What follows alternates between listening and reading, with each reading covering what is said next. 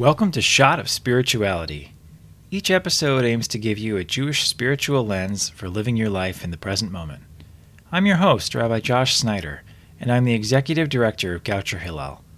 Today's topic Exodus and Return, Passover 2021.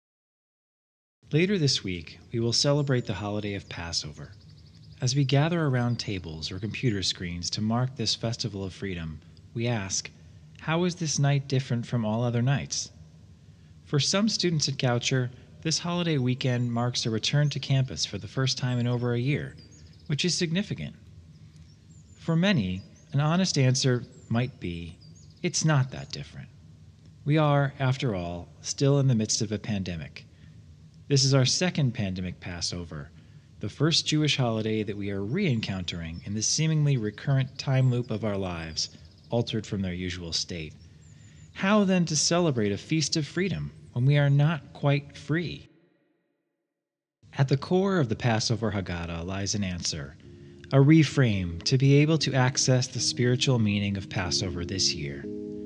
As the telling of the story winds to a close, the Haggadah breaks the fourth wall and speaks to each of us directly, saying, In each and every generation, a person is obliged to see themselves as if they came forth from Egypt. On its surface, this means that as Jews, we are connected by ancestry, either biological or national, to those who were brought forth from Egypt, and that their story is tied to who we are. On another level, it can mean that we must look around us to see the modern day Egypt's oppression and discrimination that we as Jews must oppose, whether we are directly its targets or not. As we know what it was like to be oppressed in Egypt, we stand with others who are oppressed. However, on a personal spiritual level, it can mean this Egypt, or Mitzrayim in Hebrew, is a state of mind. Mitzrayim means the narrow place, that is, the place in which our field of vision is narrowed as if by blinders. This is a state of mind that all of us recognize, all of us have experienced from time to time, or maybe for longer. In the mind state of Mitzrayim, the possibilities we see in front of us are severely limited by our own state of fear. Our ability to simply be in the moment is curtailed by a sense of comparison to an imagined moment that should be or that we're yearning towards. We may feel trapped what if, this Passover, we found a way to breathe deeply? What if we let the blinders fall away? What if we let go of the shoulds, the coulds? Again, the Haggadah's words In every generation, a person is obliged to see themselves as if they came forth from Egypt. It is our obligation this night to see ourselves differently not to look at the external situations we cannot control, but to look at ourselves fully, truly, and feel that sense of freedom of coming forth from our spiritual state of Egypt. The Moss Haggadah, a contemporary illustrated and illuminated text by the master artist David Moss, portrays this experience by juxtaposing the text just quoted with a series of portraits of Jewish people from different lands through the ages intertwined with little mirrors. As one opens the book, one sees the portraits looking at themselves in the little mirrors, and then one sees oneself reflected. Moss says this process of continuous reflection is an essential quality of Jewish history. Through reflection, each of us becomes involved and is forced to clarify his own position and identity.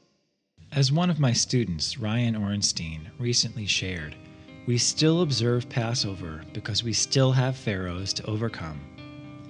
Passover gives us an opportunity to zoom out and see ourselves outside of our own little bubbles, rather, in the span of a 4,000 year old multi ethnic national history. When we engage in that process, we are given the freedom each year to recognize the narrow state of mind, our own personal mitzvah, and we are empowered to make a personal exodus leaving behind our narrowness as we grow. At the end of the Seder, we say, Next year in Jerusalem. The exclamation, Next year in Jerusalem, is both celebratory and longing. On the surface, This may refer to the ideal of messianic redemption. But Jerusalem, too, is a state of mind. It refers to wholeness, shlim shalom. We have been given a glimpse of a future of untold possibilities, and we express a desire for a sense of spiritual wholeness that we can envision but have not yet attained. As we leave behind our personal Egypts, we reach out hopefully toward our personal Jerusalems.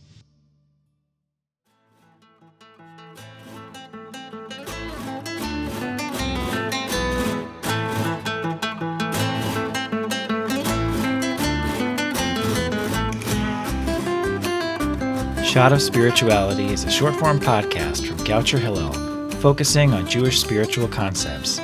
Brought to you by Goucher Hillel, and written, hosted, and produced by Rabbi Josh Snyder.